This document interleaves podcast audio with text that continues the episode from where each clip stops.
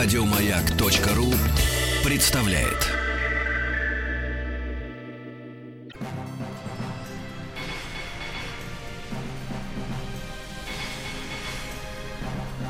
Собрание слов с Андреем Максимовым.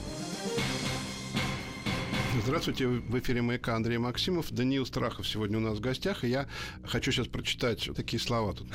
Экстраординарный музыкально-драматический проект Натальи Семеновой «Магия музыки, магия слов» состоится 22 марта в Московском международном доме музыки. В нем участвует Дмитрий Назаров, который не так давно сидел вот на вашем месте, Сергей Шнырев и вы. Что это за проект? Там участвуют не только вышеперечисленные актеры, там также участвует Алексей Айги со своей прекрасной музыкой и со своим замечательным оркестром. Музыка, которую он там исполняет оригинально, то есть написана специально для этого проекта. Это стихи разных поэтов, соответственно, в исполнении трех разных артистов, которые перемежаются оригинальной музыкой Айги, а также органной музыкой, также живой. Это такой, э, ну, для меня вообще новая проба, да, новая... Что за новая... поэты? Поэты самые разные, начиная от Бродского, от Блока, заканчивая Рыжим, Гандлевским, Кинжеевым.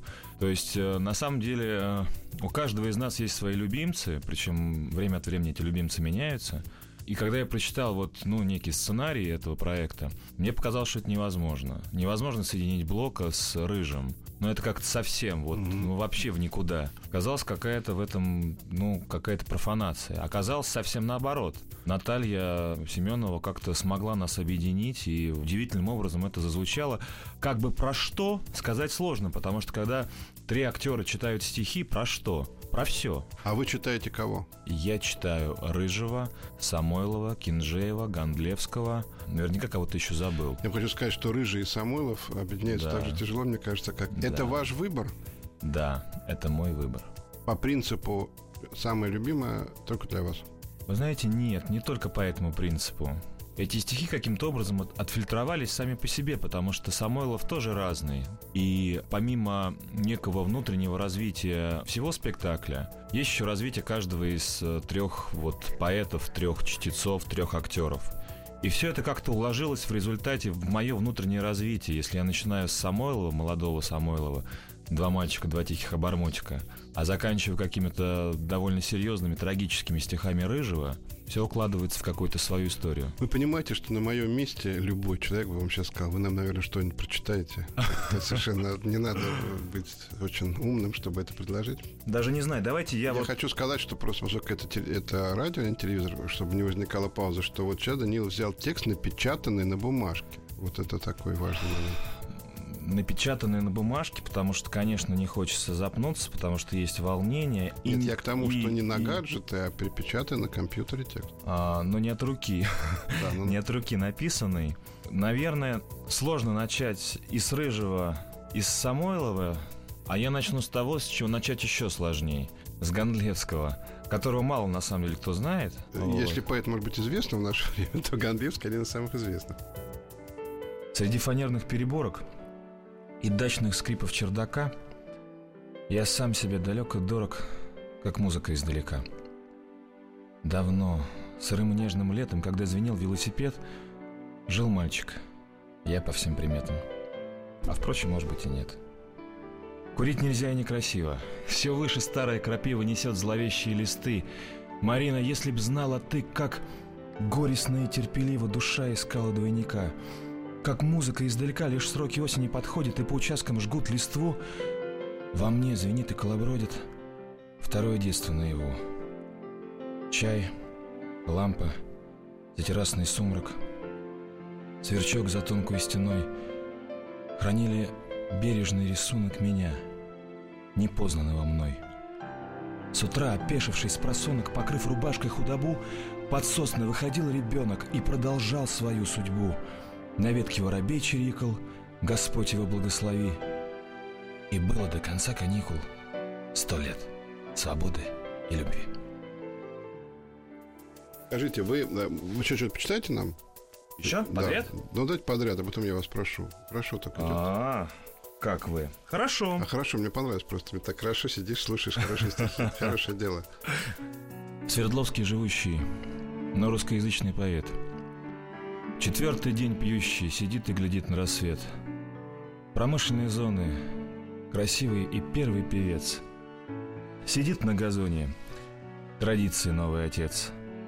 Он курит неспешно, он не говорит ничего. Прижались к коленям его печально и нежно. Козленок с барашком, и слез его очи полны. Венок из ромашек, спортивные, в общем, штаны, кроссовки и майка, короче, одет без затей, чтоб было не жалко отдать эти вещи в музей. Следит за погрузкой песка на раздолбанный зил. Приемный, но любящий сын. Поэзия русской. Это чистики. Это рыжий. Скажите, пожалуйста, вы, вот мне всегда было интересно, вы, вы, э, это же такой все равно спектакль, чтение стихотворения, это же такой выход к зрителю. Вы это все ставите сами себе? Или есть люди, которым вы читаете, и они вам что-то режиссируют? Ну, конечно, нас всех объединила Наташа Семенова.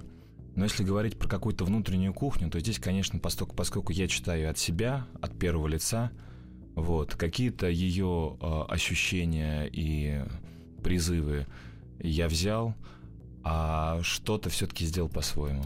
Я имею в виду внутреннюю вот эту какую-то структуру того, как я это делаю. Как то, есть вы, то есть в, э, в данном случае нельзя говорить, что это вы к этому относитесь как к роли, когда вот есть роль, есть режиссер и так далее. Ну, это, конечно же, ну, любая роль все равно это трансляция себя, понимаете? Здесь какая-то очень тонкая грань, а, и не всегда ее видно. В частности, допустим, Дмитрий Назаров выходит в костюме, Сережа Шнурев выходит в пиджаке, а я выхожу, как бы, я не скажу, в каких-то лохмотьях, но мой костюм, он совсем какой-то другой, он вот скорее вот куда-то относится к какому-то совсем неформальному общению. В нем нет официоза, в нем нету э, ощущения рампы. Я стараюсь в этом смысле быть ближе к зрителю, потому что и стихи у меня такие, они совсем без подачи. Объясните мне фразу «любая роль трансляции себя». Вот берем там ваш, наверное, одну из самых известных ролей, если не самую известную, Исаева молодого. Это тоже трансляция себя? Конечно. Это надо требовать объяснения. Актер — это проводник или полупроводник, как хотите. Каких-то идей, разумеется. Режиссерских, сценарных, если брать первоисточник, э, драматургических — но помимо всего прочего, он это пропускает через себя. И одну и ту же роль, да, иначе бы не было вообще разговора, предмета для, для обсуждения. Можно сыграть тысячу миллионов, э, миллионом разных способов. Но это же вам режиссер говорит способ. Но играю-то я. Мало того, как мне кажется, есть э, разные способы сотрудничества.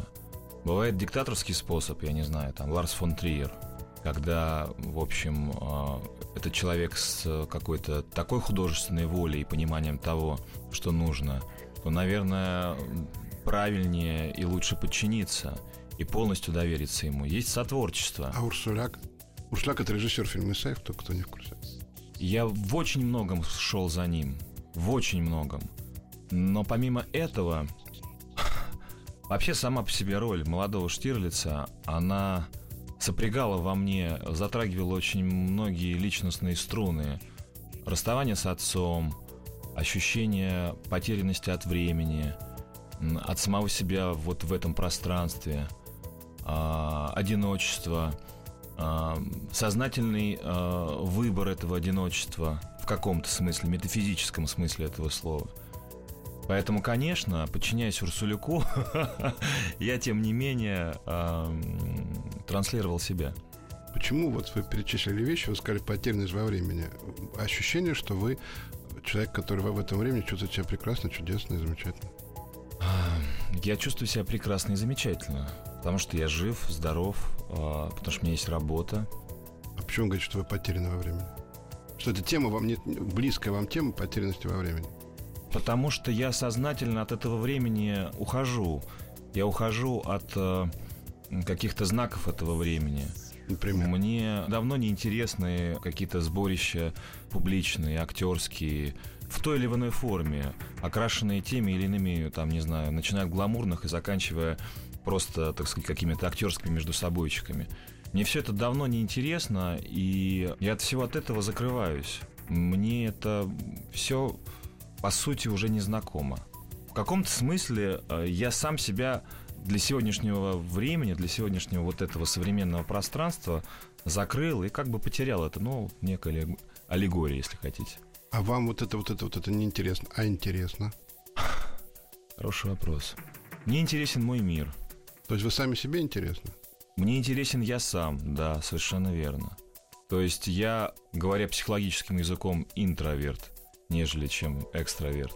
Я космос ищу в себе, в, в своих размышлениях, в, в очень узком круге людей, которые меня окружают, в своем доме.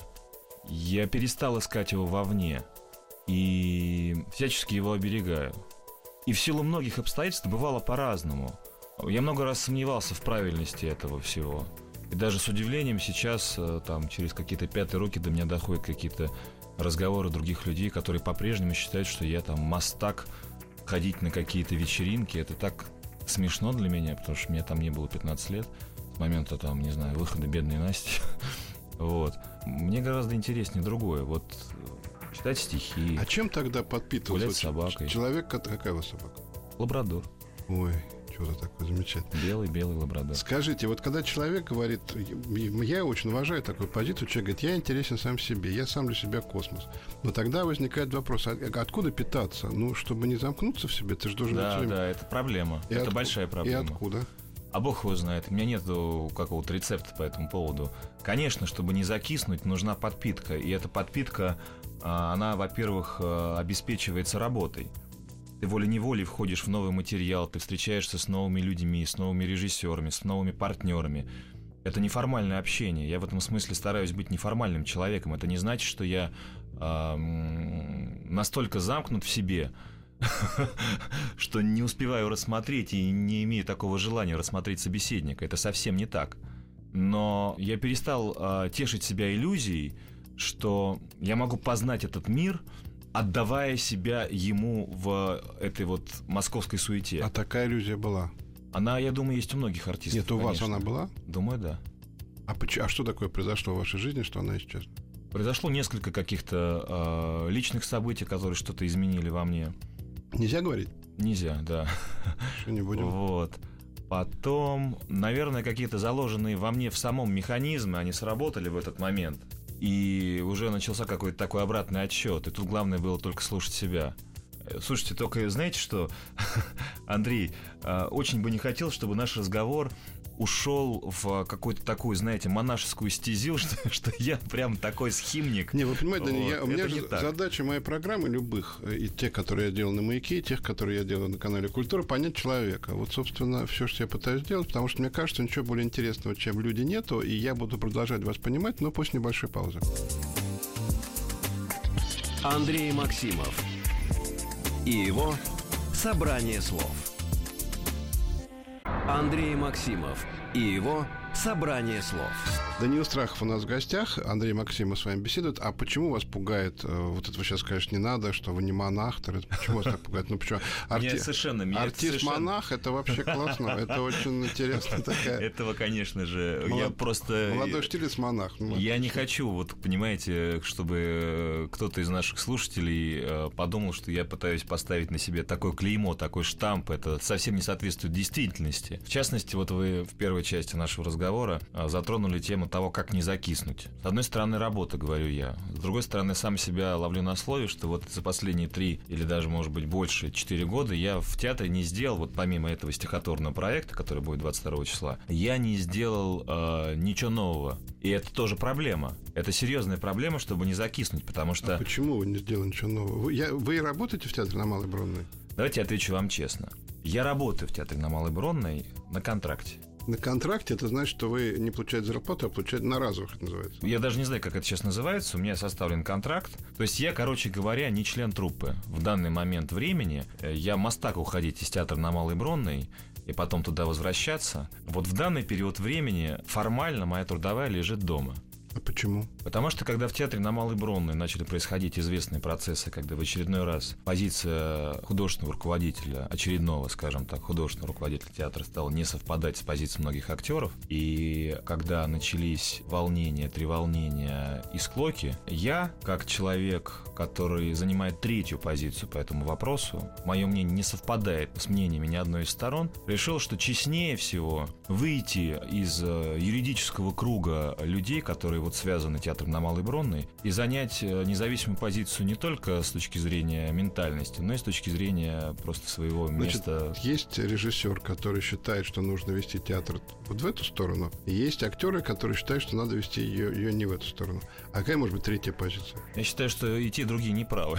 А как? Ну Как как, либо туда, либо сюда. Нет, А куда? путей очень много. Куда я не знаю. Я не говорю о том, что я знаю, что я Моисей, что я указываю путь. Вот опять-таки, да, этого нет.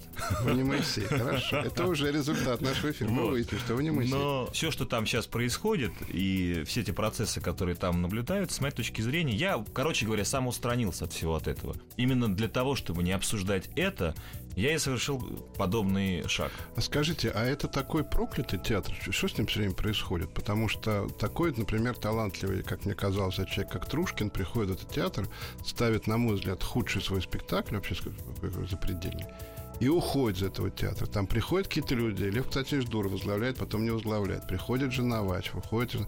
Это почему так происходит? Но я не знаю, почему это происходит. Мне-то как раз в какой-то степени повезло с театром на Малой Бронной, потому что я отдал э, этому театру много сил и много времени.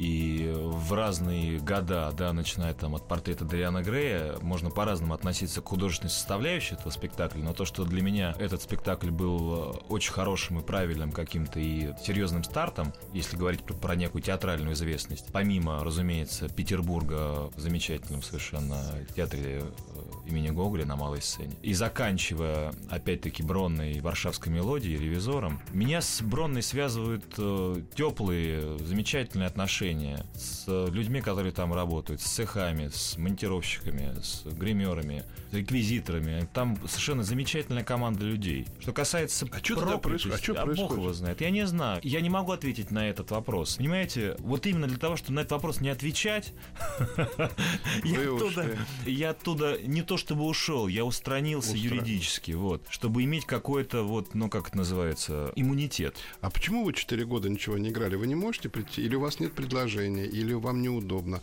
Вы не можете прийти к Голомазову и сказать, я хочу сыграть та-та-та-та. Я хочу, чтобы он мне предложил сыграть та-та-та-та. А он не предлагает или предлагает то, что, с моей точки зрения, мне не та-та-та-та.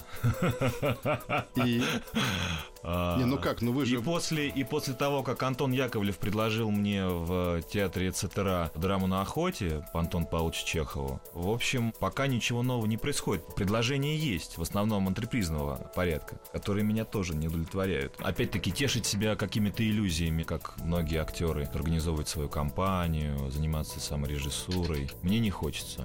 Я жду чего-то другого. Может быть, дождусь. Что такого должно быть в роли, чтобы артист сказал Даниил Страхов, да. Но должно внутри что-то щелкнуть и все. Это может произойти на совершенно разном материале. Это, это сочетание материала, режиссера, площадки, предполагаемых партнеров, а может быть даже и этого всего не будет, а будет только два человеческие глаза напротив, как вот вы сейчас сидите, и стопка листов э, с каким-то материалом. И я вдруг почувствую, что это то, что мне сейчас нужно. Это так же, как в любви, объяснить невозможно. Невозможно. Как точно так же невозможно объяснить, почему ты соглашаешься на какое-то там кинопредложение, на какое-то нет. Это интуиция, это вот сочетание каких-то совершенно странных вещей. А деньги играют роль? Играют, но не главную. Вот это надо объяснить. Ну, допустим, бывает так, что очень деньги нужны, прямо очень нужны деньги. Но ты понимаешь, что, несмотря ни на какие деньги, ты не сможешь в этом участвовать. А бывает ситуация, когда не очень нужны деньги? Бывают ситуации, когда это не является какой-то серьезной проблемой в данный момент. Когда ты не в долгах, когда ты не строишься, когда ты существуешь, ну, в неком, слава богу, относительно благополучии. Артисты живут материально хорошо? По-разному. Вы. Нормально. Я не жалуюсь. Все говорят, что они живут плохо. Да ладно. Да, все артисты говорят, что живут плохо. Но это какая-то это какое-то фантастическое недоразумение. При всем при том, что когда я прихожу в тот же самый театр на Малой Бронной и вижу там э, молодых и уже не только молодых и не совсем молодых, а вчера они были молодыми, а сейчас они уже взрослые ребята, своих партнеров, которые пока к вам, допустим, на эфир не пришли, но когда-нибудь это обязательно с ними произойдет. И я понимаю, что их финансовый достаток совсем иной. И вот задали бы этот вопрос вы им, я думаю, что ответ был бы вот все-таки несколько другой. Скажите, вы э, играете спектакль «Варшавская мелодия». Это очень известная пьеса Зориной. Был очень знаменитый спектакль, где играл Ульяна с Борисовой, вы знаете, конечно. И не только они играли. Ну да, ну такая очень известная пьеса. Пьеса про сильно прошлое время. Я пьесу хорошо эту знаю, там а. время играет такую большую роль. Почему вы согласились на эту роль и почему вы согласились играть такой ретро-истории? Ну, начнем с конца. Это совсем не ретро-история. И поразительным совершенно образом, вот чем отличается талантливая драматургия от просто драматургии? Тем, что она постоянно современна, она постоянно имеет какое-то современное звучание. Мы с Юлей Пересильд временами прямо такие не то чтобы вздрагиваем, это не тот глагол. Нам становится не по себе от того, как те реплики, которые мы произносим уже в 89-й, а вот 1 э, апреля будет 90-й раз, приобретают сегодня на фоне того, что происходит в мире, какое-то совершенно не то чтобы современное звучание, это просто какой-то ад. Пример можете привести? Нет, не хочу приводить примеры.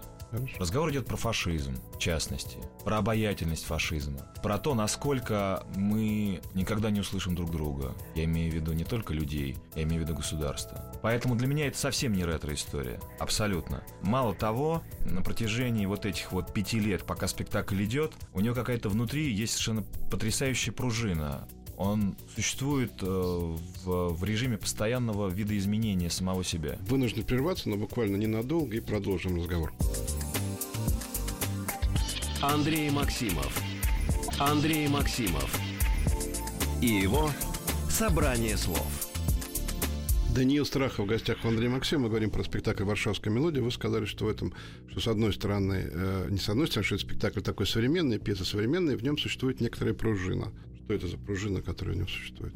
Он постоянно меняется. Он живет вместе с нами. Мы за эти пять лет не помолодели. И он не то чтобы подрехлел. он вместе с нами умнеет, мудреет, он набирается какого-то понимания жизни, того, что нет черного и белого. С него слетает пелена осуждения, того же самого Виктора, как персонажа. Но это как бы моя позиция по этому вопросу. Как вы сами можете э, догадаться, я эту пьесу знаю очень хорошо. Вот. Я изначально понимаю, а потом даже нашел тому подтверждение, что драматург писал эту историю внутренне, осуждая Виктора как персонажа. Там это заложено. И я на протяжении всех этих пяти лет избавлялся от этого его заложенного в драматургию осуждения. И как мне кажется, сейчас этой изначальной обиды женской части зрителей, которые приходят на этот спектакль, и, конечно же, женщин на спектакле гораздо больше, чем мужчин, этой обиды становится все меньше и меньше, и в них увеличивается понимание того, что когда расстаются два человека, виновных нет. Леонид Генрихович Зорин видел спектакль? Видел давно. Что сказал? Вам? Мне лично ничего не сказал. Почему? Ну, может быть, потому что я его не спрашивал. А может вообще быть... сказал какие слова? Ну, ему понравилось, это были какие-то правильные такие, ну, событийные для премьеры слова. Но мы с ним, вот я скажу честно, подробно не разговаривали на этот счет. Я не брал на себя такую смелость, потому что и он эту пьесу, в общем, написал не вчера. И насколько ему было бы интересно на эту тему поговорить, не знаю. И отдавая себе отчет в том, что когда была премьера, разумеется, вообще вот тоже тема такая больная и насущная. Все же э, наши коллеги, да, критики, режиссеры, артисты, на, на ходят. все приходят на премьеру, а то и того хуже, да, на какой-то предпремьерный показ. И, конечно же, ну, говорить тут, собственно говоря, как, извиняюсь за, за тавтологию, тут просто не о чем говорить. Абсолютно не о чем говорить. Это всегда не до, если не хуже. Так что для того, чтобы серьезно разговаривать с драматургом о том, что он написал, а я играю вот спустя уже столько лет, конечно, нужно, чтобы это произошло еще раз, чтобы он пришел на спектакль. Давайте сейчас еще прозвучат какие-нибудь стихи в вашем исполнении, которые прозвучат на вечере магии музыки, магии слова 22 марта в Московском доме музыки. А знаете что? Позволю себе прочесть вам стихотворение, которое не будет звучать 22 числа, ну так всегда, так красиво я подвел, и всегда просто хорошо, давайте другое читайте, хорошо. А почему? А потому что это стихотворение моего отца. Вот вышла его книга «Восемь и осень», и как-то папа мне задал вопрос, а почему ты никогда не читаешь моих стихов?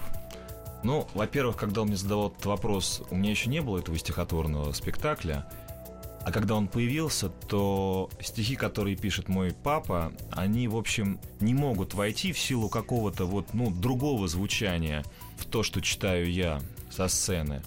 Но я не могу отказать себе в удовольствии, воспользоваться возможностью и прочесть одно его стихотворение. Позволите? Вы скажите, как его зовут? Его зовут Александр Страхов. Фамилию-то мы догадываемся, какая у него. Его зовут Александр Страхов. Я вслушиваюсь в отгремевший гром. Сажусь на только что ушедший поезд. Пропишет бром, я принимаю ром. И, переев, затягиваю пояс. Я делаю не то, не так, наоборот. На зло уставом жизни и устоям. Кто вам сказал, что их не побороть? Что вечно послушание, пустое. Щедры? Копите прошлогодний снег. Скупы? Счета доверьте секретарше. Гоните сон с отяжелевших век и никогда не становитесь старше. Вот скажите, замечательная история вашего отца. Вы когда-нибудь думали о природе о популярности, о природе славы? Вот вы очень популярный артист, а ваш папа пишет очень хорошие стихи, он гораздо менее популярный поэт, чем, наверное, того достоин. Вот как это происходит? Или это э, вы не думали об этом, оно все есть и есть? Я об этом думаю, наверное, если не каждый день, то, конечно, с э, изрядной э, регулярностью. Мало того, Слава – это переменчивая э, девушка.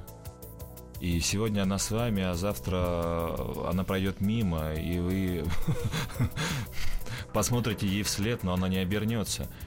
И поскольку, поскольку так сложилось, что, в общем, начиная там с какого-то 24-летнего приблизительно, не помню возраста, я вдруг почувствовал, что такое раздавать автографы, то, конечно же, вот эта вот линия, если представить себе эту самую славу в виде графика, она ломаная, она синусоида, она какая угодно, но это не восходящая прямая, безусловно. А она вам нужна? Она составляет часть технологии профессии, от этого она никуда вам, не деться. Она вам нужна? Э, с точки зрения хлеба, с точки зрения того, чтобы делать то, что я хочу, с точки зрения выбора, безусловно, конечно. Если я не буду узнаваем, если я не буду успешен, как не ужасны мои слова, потому что успех в искусстве – это вещь очень условная, очень странная. И не всегда успех в искусстве соответствует тому, что это хорошо, что это вообще, в принципе, искусство. Часто успех э, равнозначен э, сиюминутности, которая завтра будет никому не нужна и забудется, потому что это сошедший снег прошлогодний. Но тем не менее, актерская профессия такова, что ты жаждешь быть узнаваем, жаждешь быть известным, и без этого никуда не деться. Но не все. Или все? Сложный вопрос, все или не все. Вот мой первый спектакль в театре Гоголя «Петербург» по роману Андрея Белого. Я играл Николеньку Облеухова, Облеухова-младшего. Моего отца играл замечательный актер Евгений Красницкий. Его с нами уже нет. Он играл этот спектакль гениально. И по некому умолчанию мы, в общем-то, никогда не обсуждали это ни с ним, разумеется, ни с режиссером этого спектакля Голомазовым. Но как-то вот мне было понятно уже тогда, и сейчас становится очевидно по прошествии такого количества лет, что это его главная роль в жизни, последняя роль в жизни, которую, возможно, что так талантливо – он сыграл только эту роль. За нее он получил «Золотую маску», премию Станиславского. В этот год, когда был этот спектакль номинирован на все эти премии, он обошел Калягина, Райкина. И с тех пор они каждый год присылали ему телеграммы, поздравляя с днем рождения. Он был и, он был и остался никому неизвестным актером. Эту роль он играл гениально. Нужна ему была слава или нет, я не знаю. Но тем не менее, так сложилось в его жизни – что он этой роли дождался и воплотился в ней как актер, как талантливый человек. А вот слава здесь при чем? Мне сложно судить. То есть правильно ли я понимаю, что слава это для вас такой инструмент? Не цель, а инструмент для того, чтобы э, нормально существовать в профессии? Я с этого начал. Это основа, это часть э, технологии профессии. Нравится нам это или нет, от этого никуда не, не деться. Артист должен работать на свою славу, или он должен просто хорошо работать, и слава придет сама? Сложный вопрос, не знаю. У всех свой путь. Вот я в каком-то смысле обнаглевший человек, потому что я постараюсь редко давать интервью. Я редко куда-то хожу, мы с этого опять-таки, да, начали. Я в этом смысле постоянно искушаю вот эту вот а, составляющую профессии, узнаваемость, Зачем? слава, востребованность, Зачем? потому что это мне мешает. Потому что это мне мешает концентрироваться на себе, на том, что я делаю. Если буду каждый день давать интервью, мне не о чем будет с вами разговаривать. Это будет тогда иллюзия общения, а не общение. Я буду просто пылить в эфир для того, чтобы меня не забыли. Но мое внутреннее убеждение состоит в том, что сколько бы ты ни появлялся на телешоу, если твой час ушел, то он уйдет и так, и тебя и туда перестанут звать. Важна не только слава и умение поддерживать вот этот какой-то, да, странный баланс. Важно делать паузу, уметь ее держать, не только на сцене, но и за ее пределами. Что такое держать паузу? Уметь молчать, уметь отказываться, не ходить на все мероприятия, на которые тебя зовут, не переходить из э, разряда актера в э, разряд шоумена, понимать, что чем больше ты участвуешь в каких-то телепрограммах, которые не соответствуют твоему назначению, твоему внутреннему содержанию, тем больше ты будешь терять с каждым эфиром, с э, каждым э, пустым произнесенным словом. Это неизбежная вещь. Потому что вы говорите, очевидно, что вы очень серьезно относитесь к актерской профессии. Что это для вас такая... Вы, вы тоже знаете, есть люди, которые относятся к этому не очень серьезно, есть, которые очень серьезно. А это, это значит, что эта профессия вам кажется важной и нужной. Разве ее занимаетесь так серьезно? А почему она важная и нужная профессия? Ну, вопрос какой-то не вполне понятный для меня. Почему профессия человека... А, знаете, Георгий Александрович Товстоногов мне сказал. Mm-hmm. Товстоногов, а не кто-то. Он сказал, что актеры не могут быть нормальными людьми, потому что они выходят каждый вечер на сцену и врут. Он не Отелло, он не... Это сказал Товстоногов. Меня совершенно поразило, что это сказал не именно он. Это странная профессия, когда человек прикидывается все время но, наверное, в ней есть какая-то для вас серьезная глубина. Вот я хочу эту глубину понять. Вы же занимаетесь ее серьезно, вы относитесь к ней очень серьезно. Ну вот я стараюсь не врать, если говорить, если вступать в диалог с, с Товстоноговым, я стараюсь не врать. Поэтому я не очень понимаю, не осуждаю, опять-таки, подчеркну, но не понимаю актеров, не понимаю, как они устроены. То есть понимаю, но, но мне это не очень нравится. Актеров, которые выходят каждый день на сцену. Для меня это невозможно. Я просто умру. Я просто, я просто не смогу физически каждый день играть драму на охоте или варшавскую мелодию. Не смогу. Это не значит, что я такой, прямо такой, так вот, такой глубокий артист. Вы знаете, мне нужно накопить, мне нужно в себе что-то такое набрать, поэтому я выхожу раз в неделю, не чаще. Нет, я хочу, чтобы мои слова в данном э, каком-то вот контексте прозвучали просто. Мало того, подозреваю, что люди вообще устроены по-разному, да, если брать какую-то актерскую кухню, актерский механизм. И актеры разными какими-то регистрами играют. Кто-то вот э, достает себя, кто-то надевает маску. Это разный театр, это разный материал, это, не знаю, разная режиссура, в конце концов. Поэтому что тут говорить? Я а могу только за театр... себя. А в сегодняшнем театре можно играть, не доставая себя? Это возможно вообще? Если мы говорим о серьезных каких-то работах, это возможно? Или это возможно Если только... говорить о серьезных работах, то, конечно, об этом говорить нельзя. То есть это возможно только вот там в антрепризе усилительный... Антрепризы тоже бывают разные. Но, конечно, какой-то более поверхностный материал играть, э, соответственно, как-то, в общем, можно по-другому. Затраты иные, безусловно. Но, с другой стороны, я знаю актеров, для которых это превратился в наркотик, и они не могут не выходить на сцену. Бог его знает, как они устроены. Не мне судить. А Даниил Страхов у нас в гостях, мы продолжим. Андрей Максимов и его «Собрание слов». Андрей Максимов в эфире. У нас Даниил Страхов в гостях. Совершенно необычные вы говорите вещи. И мне кажется, что для многих наших слушателей очень неожиданное то, что вы говорите. И в связи с этим я хочу вас спросить. Вам очень мешает ваша внешность? Хороший вопрос. Вот я просто хочу вам объяснить, что дело все в том, что вы такой молодой, красивый человек, и вдруг оказывается, что вы, не вдруг, это, в общем, понятно, если кто-то там что человек глубокий, задуманный, это все, вот у вас, вы должны быть таким Ален Делоном, вы должны Ален Делон не глубок, я просто никогда я с ним не, не знаю, общался. ну такой, э, такой, такой человек, ну вот вам мешает ваша... И вам роли могут, соответственно, предлагать такие. Вам мешает ваша внешность, ваша, извините за выражение, красота?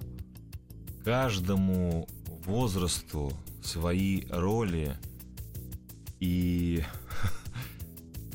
вот сейчас я нахожусь в том совершенно прекрасном, замечательном состоянии и положении, когда мне начинают предлагать роли совершенно разные. И раньше, отвечая на ваш вопрос искренне, я бы сказал, да, мешает. Мало того, был период, когда я старался избавиться от этого опломба, от этого штампа, да, красавец, актер, красивый актер, как-то еще там, герой-любовник, если брать какой-то старый театральный, э, значит, жаргон. Сейчас скорее уже не то чтобы преимущество, это мой инструмент.